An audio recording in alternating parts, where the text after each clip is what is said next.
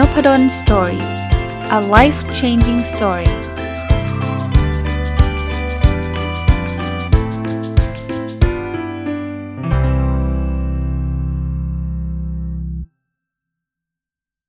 รับสวัสดีครับ ยินดีต้อนรับเข้าสู่นพดล story podcast นะครับ วันนี้ต้องบอกว่าเป็นตอนพิเศษอีกตอนหนึ่งนะครับ ที่ได้รับเกียรติจากท่านอาจารย์สุภราชาวพีชานะครับ ต้องผมขออนุญาตเรียกอาจารย์ว่าอาจารย์เจนะครับ สวัสดีครับอาจารย์ครับ ค่ะ สวัสดีค่ะ อาจารย์นพดลค่ะ ต้องขอขอบพระคุณอาจารย์ไปอย่างสูงนะครับ อาจารย์เป็นผู้เชี่ยวชาญเรื่องเกี่ยวข้องกับเรื่องจิตวิทยาของวัยรุ่นนะครับ อาจารย์เคยอยู่ที่ธรรมศาสตร์เนาะแต่ตอนนี้อาจารย์เป็นคุณหมอดูแลวัยรุ่นแล้วก็ดูแลหลาย ๆ คนนะครับ ที่วันนี้อยากเรียนเชิญอาจารย์มาสัมภาษณ์นะให้ความรู้เนี่ยผมคิดว่าเราจะเริ่มเห็นเนาะเดี๋ยวนี้เนี่ย ผมผมเป็นอาจารย์มหาวิทยาลัยเหมือนกัน แต่อยู่คนละคณะกับอาจารย์นะผมอยู่คณะ พาณิชยศาสตร์และการบัญชีที่ธรรมศาสตร์เนี่ย ผมก็มีลูกศิษย์หลายคนที่แบบว่า วันหนึ่งเขาก็เดินมาบอกผมบอกว่าหนูเออสัปดาห์หน้าหนูไม่มานะอะไรเงี้ย ผมก็ถามว่าทำไมเขาก็บอกว่าหนูซึมเศร้าอะไรเงี้ย แล้วเราก็เริ่มได้ยินข่าวประประมาณนี้มาพอสมควรเลยนะครับ ว่าเราจะเห็นเอ่อจะเรียกว่าอาการซึมเศร้าในเด็กวัยรุ่นเนี่ยก็ก็มีไม่น้อย แต่ที่ผมอยากจะชวนอาจารย์มาช่วยให้ความรู้กับผู้ฟังด้วยเนี่ยคือ ผมอยากเริ่มต้นเลยครับว่าคำว่าโรคซึมเศร้ากับแค่อาการซึมเศร้า อาการเศร้าปกติธรรมดาเนี่ยมันมันต่างกันตรงไหนครับ อาจารย์เอาเอาอะไรมาเป็นตัวตัดวันนี้คือโรคซึมเศร้าแล้วนะ อันนี้คือคือเอ้ยปกติคนก็เศร้าตามปกติเนี่ยครับค่ะ คืออันนี้เป็นคำถามยอดฮิตเลยค่ะอาจารย์ เนื่องจากว่าภาวะซึมเศร้า หรืออารมณ์ซึมเศร้ามันเป็นอารมณ์ที่เราเกิดได้กับมนุษย์ทุกคนทุกเพศทุกวัยนะฮะแม้แต่สัตว์ เราก็จะเห็น เพราะว่ามันเป็นฟังก์ชันหนึ่งของของสิ่งมีชีวิตนะคะอารมณ์ทุกอย่างมันก็มีฟังก์ชันของมัน ทีนี้เวลาที่เราจะแยกว่ามันเป็นแค่สภาวะ หรืออันนี้คือความเจ็บป่วยเป็นโรคแล้วเนี่ย มันใช้หลักเกณฑ์เดียวกับการวินิจฉัยโรคทางจิตเวชเหมือนกันหมดเลยคือ เราดูสองสองส่วนค่ะอาจารย์ อันแรกก็คือจำนวนอาการหรือเซตของอาการค่ะ ว่ามันมีกลุ่มอาการที่เข้าได้กับเกณฑ์ที่เขาตั้งมาหรือเปล่านะคะ อย่าง เกณฑ์วินิจฉัยโรคซึมเศร้ามันก็จะมีมันเก้าข้อนะคะยังทั้งมีอาการทางอารมณ์ อาการทางความคิดอาการทางร่างกายอาการทางพฤติกรรม ถ้าแต่ว่ามันก็จะมีจำนวนที่บอกว่า เอออย่างน้อยมีห้าในเก้าข้อนะก็จะเข้าเกณฑ์ดังนั้นก็จะมีหลักเกณฑ์ว่าถ้าเข้าจำนวนของอาการ ความรุนแรงของอาการมันเข้าได้ กับเซตที่เขากำหนดเป็นใครทีเรียไว้ อันนี้เป็นหนึ่งเกณฑ์หลักที่เราบอกว่าน่าจะเป็นโรค อันที่สองก็คือเราดูว่าอาการที่เข้าได้เนี้ยลักษณะมันจะต้องรุนแรงมากพอที่จะทำให้คนคนนั้นเสียฟังก์ชัน หรือกระทบความสามารถในการใช้ชีวิตประจำวันตามปกติ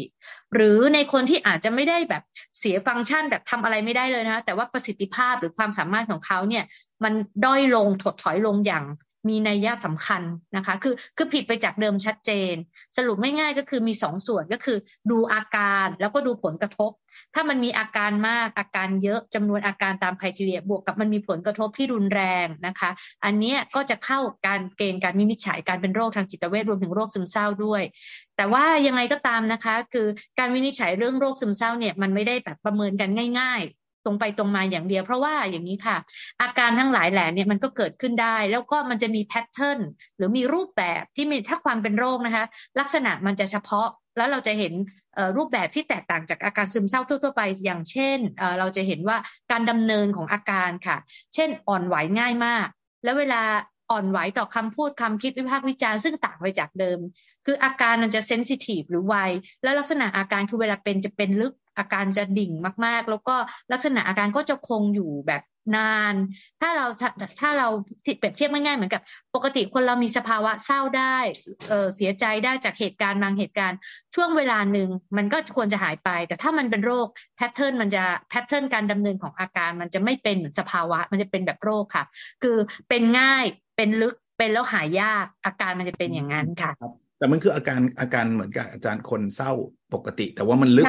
มันง่ายกว่า คือนิดนึงก็รู้สึกแล้ว แล้วก็แบบอาจจะเป็นวันวันสองสาวันก็ยังไม่หลุดจากความรู้สึกนั้นแบบนั้นใช่ไหมครับใช่ใช่ค่ะ แต่ว่ามันจะมีความแตกต่างบางอย่างที่เฉพาะเจาะจงได้เลยค่ะ อาจารย์ว่า อันเนี้ยเป็นอาการป่วย เพราะมันไม่พบในความซึมเศร้าปกติทั่ว ๆ ไป เช่น เช่น อย่างเช่นความคิดอยากตาย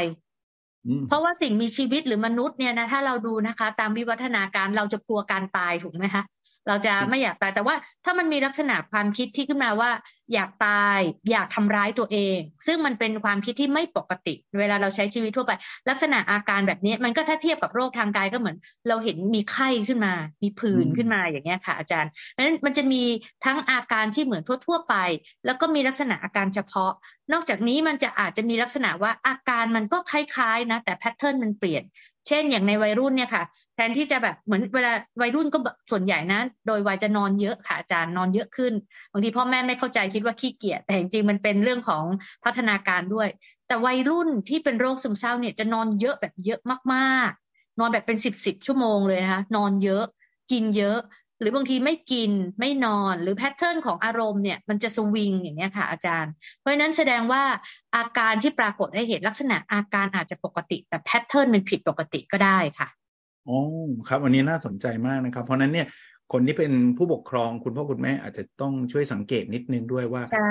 ค่ะไหมหรือหรือแม้กระทั่งวัยรุ่นเองเนี่ยเขาอาจจะต้องสังเกตตัวเขาเองนิดนึงเหมือนกันว่าเขาใช่เสียฟังก์ชันหรือว่าแพทเทิร์นอะไรบางอย่าง แต่ว่าถ้าเกิดเขาเริ่มคิดอะไรที่แบบแบบปกติคนไม่คิดอย่างที่อาจารย์เล่าเนาะว่าแบบอยู่ดีๆอยากตายหรือว่าแบบรู้สึกแย่มากๆ เนี่ย ผมคิดว่าพอเข้าใจว่ามันมันมันไม่ปกติละค่ะคราวนี้ผมถาม ก่อนหน้านั้นนิดหนึ่งฮะ มันมีปัจจัยกระตุ้นอะไรบ้างครับ ที่ทำให้วัยรุ่นเขาเขาซึมเศร้าครับ ค่ะ เอ่อจริง ๆ ในในพวกสภาวะพวกโรคทางจิตเวชณปัจจุบันเนี่ยเราอธิบายว่ามันมีทั้งเรื่อง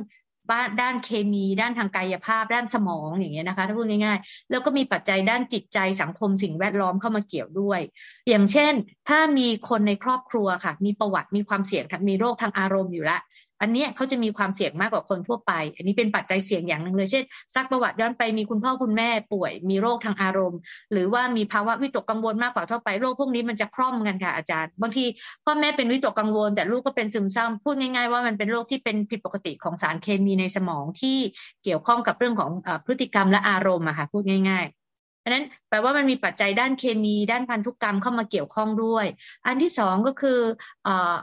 ในเรื่องของของเคมีหรือร่างกายนะคะ มันมีฮอร์โมนเขาเรียก hormonal effect ก็คือเราจะเห็นเลยค่ะว่าอัตรายิ่งถ้าไปอ่านในตำรานะคะ อย่างผู้หญิงเนี่ยค่ะ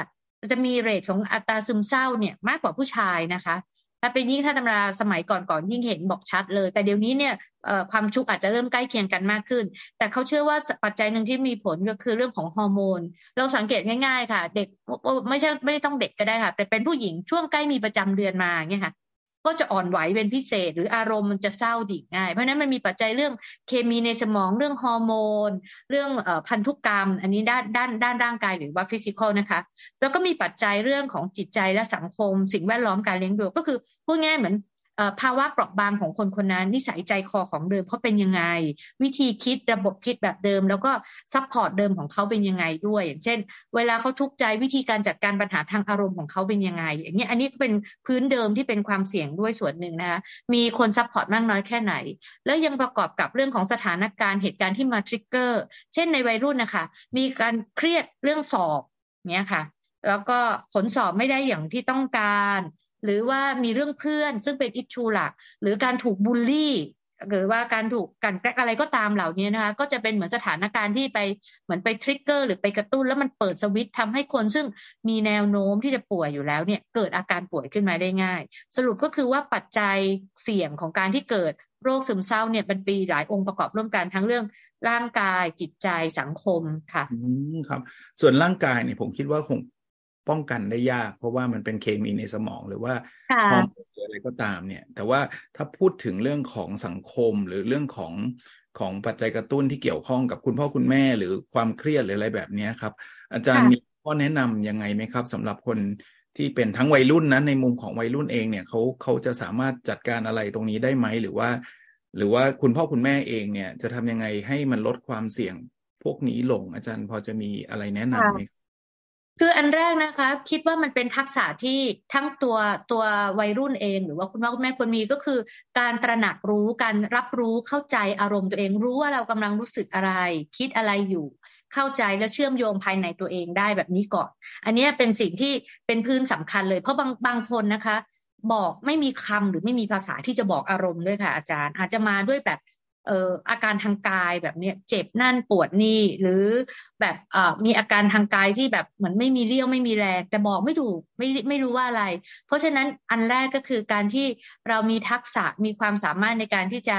รับรู้ประเมินเข้าใจตระหนักรู้ตัวเองค่ะ ว่าเรากำลังมีความรู้สึกมีอารมณ์อะไรยังไงอยู่ อันนี้เป็นทักษะอันอันหนึ่งอันถัดมาก็คือเรื่องของพื้นของเดิมที่เราเหมือนกับว่า เราจะทำให้มันดี ถ้าพูดง่ายเราเปรียบเทียบเหมือนประเทศญี่ปุ่นเนี้ยนะคะเขาเป็นประเทศที่เขามีความเสี่ยงในการที่จะเกิดเอ่อ ภัยธรรมชาติสูงเห็นไหมคะแต่ว่าเขาก็มีปัจจัยป้องกัน คือมีวิธีป้องกันที่ดี ก็เราก็ต้องถ้าถ้าเราคิดว่าเราเปราะบางแบบนั้นเนี่ย เราก็ต้องอาจจะมีวิธีจัดการที่ดีหรือรับมือที่ดี อย่างเช่น เราเรามีวิธีจัดการความเครียดที่เหมาะสม เรามีกลุ่มเพื่อน มีคนมีวิมีมีเครื่องมือหรือว่ากิจกรรมที่แก้ซึมเศร้าได้อะอย่างบางคนสนใจเรื่องดนตรี เรื่องกีฬา นะคะ หรือว่าสนใจเรื่องศิลปะ สนใจเลี้ยงสัตว์ เลี้ยงแมว ปลูกต้นไม้อะไรก็ตาม พวกนี้ก็คือวิธีโคบหรือจัดการกับปัญหาเวลาที่ทำยังไงให้เราไม่แช่อยู่กับอารมณ์เศร้าอะค่ะ อันนั้นก็จะเป็นอันนึงที่ทำให้เราเหมือนเบี่ยงเบนหรือหลุดออกไปจากตรงนั้นได้ง่าย อันนี้เป็นส่วนที่เราจัดการเองได้ ส่วนเพิ่มเติมในเกี่ยวที่เกี่ยวข้องกับอย่างพ่อแม่หรือคนดูแลพูดคุย คิดว่าส่วนสำคัญนะคะก็คือการสื่อสารค่ะอาจารย์ แล้วก็การรับรู้การเข้าใจการรับฟังต่อกันนะคะ เพราะว่าพ่อแม่หลายท่านนะคะ คือพูดคุยกับลูกเยอะจริง แต่ว่าไม่พูดเรื่องไม่มีภาษาอารมณ์ วันนี้ทำอะไรบ้าง เออกินอะไร เออหิวไหมอยากได้อะไรค่ะได้คือ แต่มันไม่มีภาษาที่สะท้อนหรือว่าคุยกันเกี่ยวกับเรื่องอารมณ์ หรือไม่มีเวลาที่จะพูดเรื่องอารมณ์ ไม่ได้มีจังหวะของการรับฟังพ่อแม่หลายคนก็มีแนวโน้มจะสอนหรือบอกไปเลย ซึ่งมันจะขัดกับพัฒนาการวัยรุ่นค่ะ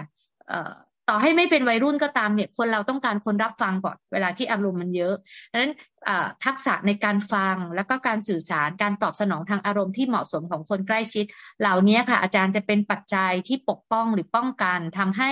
ไม่เกิดอาการของโรคซึมเศร้า หรือถ้ามันจะเป็นจริง ๆ อาการมันก็จะไม่รุนแรงหรือได้รับการเยียวยาที่ดีค่ะ อาจารย์เป็นประโยชน์มากๆเลยครับ ผมว่าหลาย ๆ คนเนี่ยด้วยความเป็นคุณพ่อคุณแม่นะก็หวังดีกับลูกแหละ แต่พอพอลูกพูดคำหนึ่งอาจจะพูดสอนลูกสักสิบนาทีเลยลูกเขาจะพูดละเขาก็เขาก็เบื่อที่จะฟังคุณพ่อแล้วหรือฟังคุณแม่แล้ว เพราะว่าพูดทีแล้วก็ต้องโดนเทศหรืออะไรเงี้ยอ่าค่ะจะโดนกดดันไปหลาย ๆ เรื่อง คราวนี้ถ้าสมมติสมมุติว่าเอาละตรงนั้นมันผ่านไปละคือคือบางทีเราอาจจะทำไปโดยความไม่รู้ตัวหรืออะไรก็ตาม หรือจะเป็นเคมีอะไรก็ตามเนี่ย แล้วลูกๆหรือเด็กๆ ที่เป็นวัยรุ่นเนี่ย เริ่ม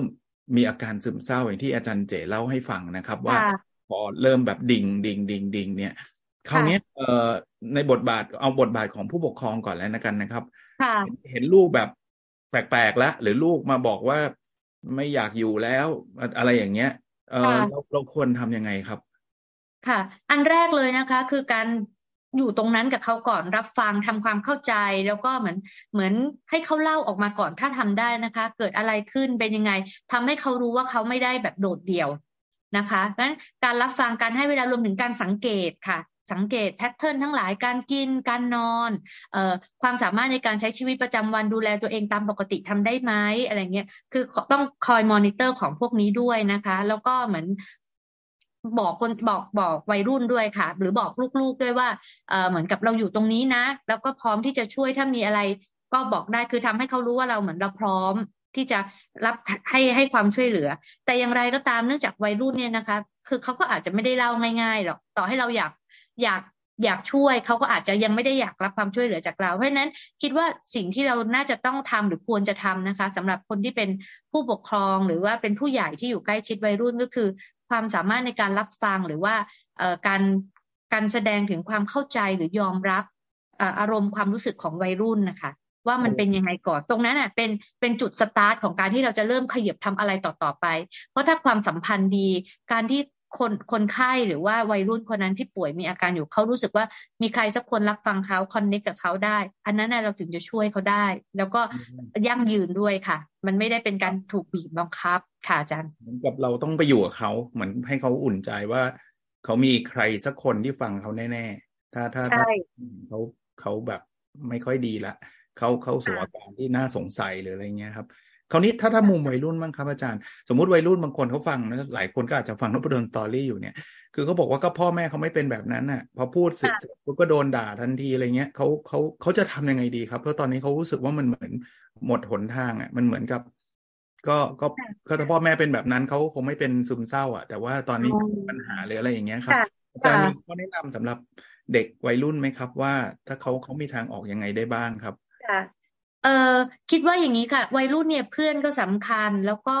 คนใกล้ชิดคนอื่น ๆ ที่อาจจะไม่ใช่พ่อแม่แล้ว เพราะว่าเขาเริ่มอยู่ในสังคมที่เติบโต แล้วมีผู้ใหญ่ใกล้ชิดอะไรมากขึ้นเอ่อการที่จะมีคนรับฟังเราแล้วเป็นคนที่หวังดีกับเรา ถ้าเราพอจะเห็นคนใกล้ตัวลุงป้านะอาปู่ย่าตายายอะไรก็ตามนะคะ เราคุยกับคนเหล่านั้นก็ได้นะคะ ไม่จำเป็นต้องเป็นพ่อแม่ แต่ทีนี้วัยรุ่นเนี่ยมักจะเลือกคุยกับเพื่อนด้วยกันหรือใครที่แบบใกล้ชิดอะค่ะส่วนใหญ่ถ้าเป็นเพื่อนวัยเดียวกันก็จะดี เพราะฉะนั้น เพื่อนของวัยรุ่นก็สำคัญมาก ๆคำแนะนำของหมอของของของหมอนะคะ ก็คือว่าถ้าวัยรุ่นเขามีเพื่อนที่ดีอยู่แล้ว การที่เขาได้เล่าหรือว่าได้บอกความรู้สึกให้เพื่อนฟัง หรือเพื่อนใกล้ชิดเนี่ย คอยสังเกตแล้วก็เหมือนกับช่วยทักกันช่วยเตือนกัน อันเนี้ยก็จะเป็นอาการเป็นเป็นจุดเบื้องต้นนะคะ ที่เหมือนเราดีเทคได้ว่าเอ้ยมันไม่ค่อยปกติละแล้วค่อยหาแหล่งที่จะให้ความช่วยเหลือต่อไป เช่น เอ้ย ดูไม่ค่อยดีอย่างบางคนบอกว่าไม่รู้ซึมเศร้าหรือเปล่าแต่อกหักอาการแรงมากวัยรุ่นอย่างเงี้ยค่ะ คือเราไม่ต้องเข้าใครทีเดียก็ได้นะ เราไม่รู้หรอกว่าเป็นอะไรแต่มันเหมือนเราต้องการความช่วยเหลือ ก็ไปหาไปหาจิตแพทย์ไปหานักจิตวิทยา ไปหาอาจารย์ที่เป็นครูให้คำปรึกษาไปหาเพื่อนที่เขาพอจะพูดคุยแล้วเราคิดว่าเข้าใจเรื่องนี้ได้ เราไปขอความช่วยเหลือในในแหล่งที่เราคิดว่าน่าจะช่วยเราได้ อันนี้ก็ก็มีประโยชน์นะคะ กับอันที่สองก็คืออย่างที่บอกถ้ามีพื้นฐานเบื้องต้นของการที่เรารับรู้เข้าใจรู้อารมณ์ตัวเองอยู่แล้วเนี่ย ข้อมูลที่อยากจะแอดเพิ่มเข้าไปก็คือว่า พอเรารู้ว่าอารมณ์มันเริ่มเยอะ อย่าทิ้ง อย่าปล่อยไหลค่ะ อย่าให้มันดิ่งลงไปเรื่อยๆแต่ว่าเราควรจะพยายามรักษากิจวัตรประจำวันให้ปกติ แม้ความรู้สึกว่ามันจะไม่อยากทำมันจะไม่อยากตื่น มันจะไม่อยากไป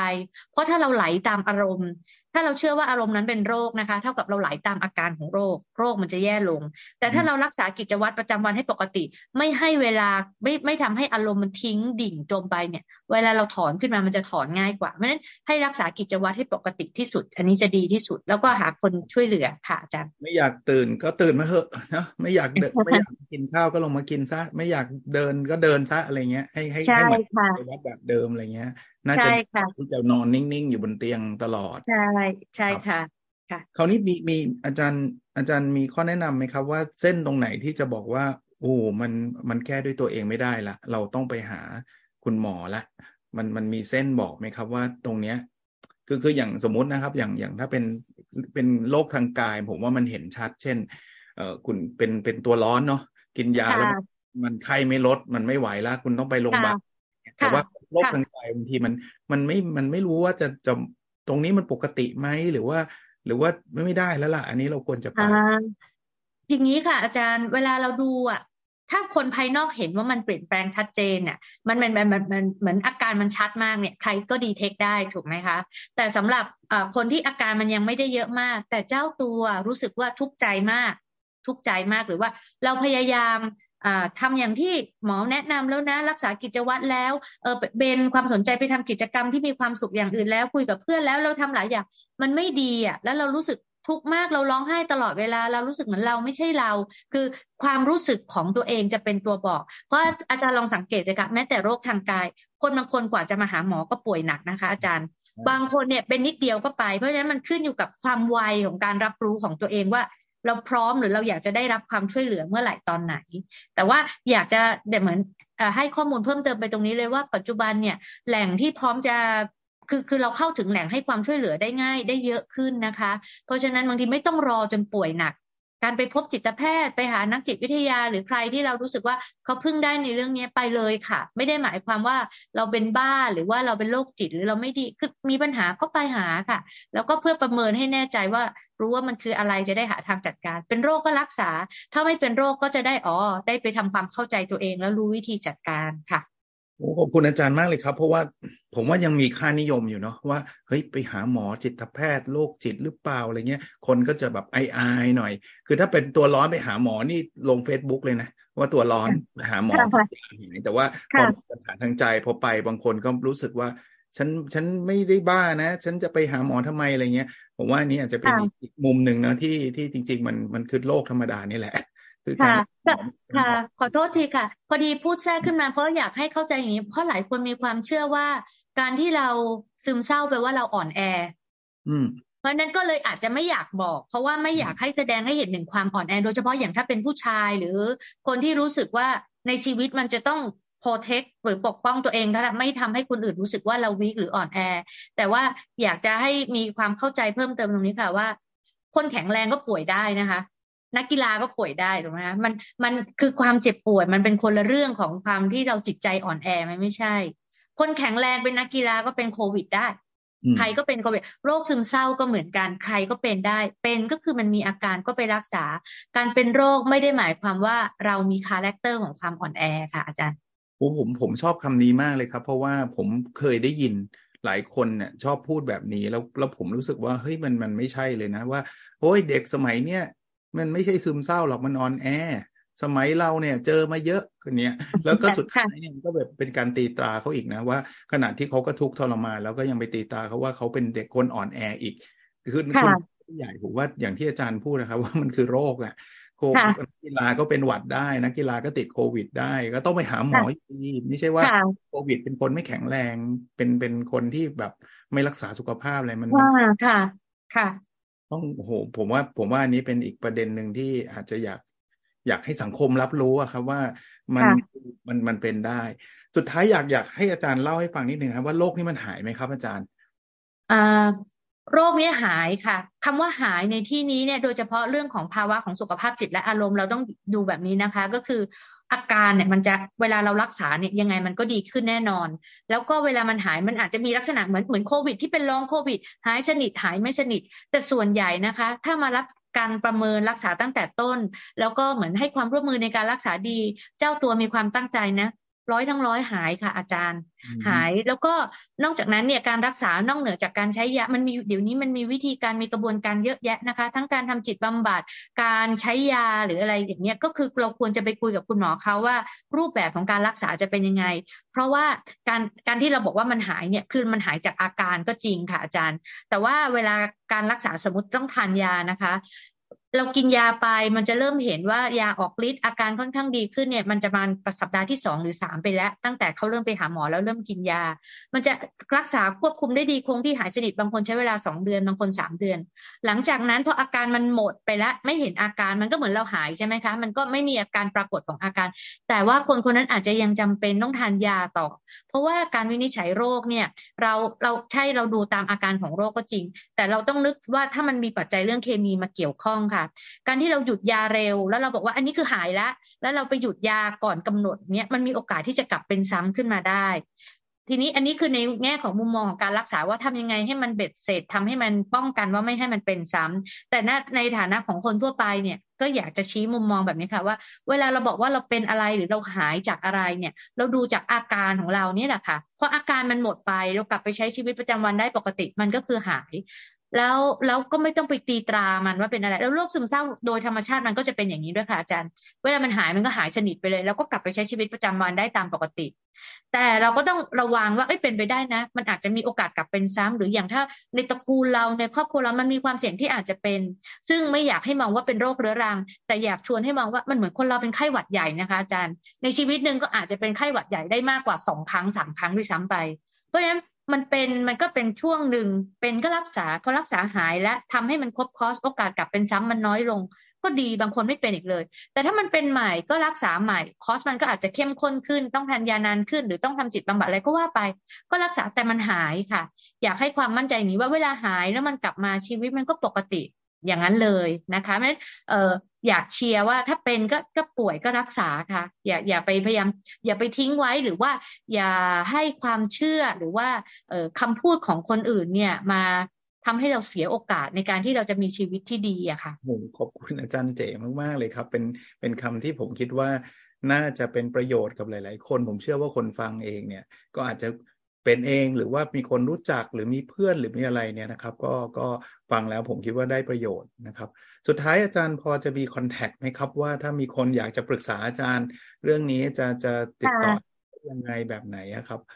ค่ะ คือตอนนี้ที่ทำอยู่เองเนี่ยจะอยู่ที่คลินิกส่วนตัวนะคะ ชื่อ My and Mood Clinic ค่ะ ถ้าสนใจรายละเอียดลองไป search คำว่า Mind and Mood Clinic ก็ได้ค่ะ แล้วก็จะเห็นรายละเอียดติดต่อ contact อยู่ที่หน้าเพจ แต่ทั้งนี้ทั้งนั้นก็อยากจะให้ให้ทุกคนในสังคมรับรู้ว่าจริงๆมีคลินิกแบบนี้ที่ก็เยอะขึ้น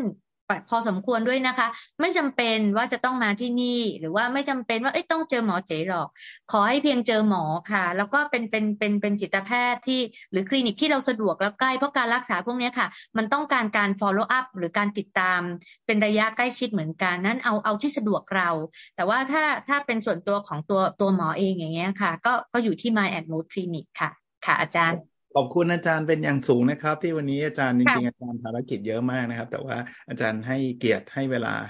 ทางนบดลสตอรี่นะครับ ที่มาให้ความรู้แล้วก็เป็นเรื่องราวที่ผมคิดว่าเป็นประโยชน์อย่างยิ่งนะครับ ขอบพระคุณครับอาจารย์ค่ะค่ะ ยินดีค่ะ อาจารย์สวัสดีค่ะ สวัสดีค่ะ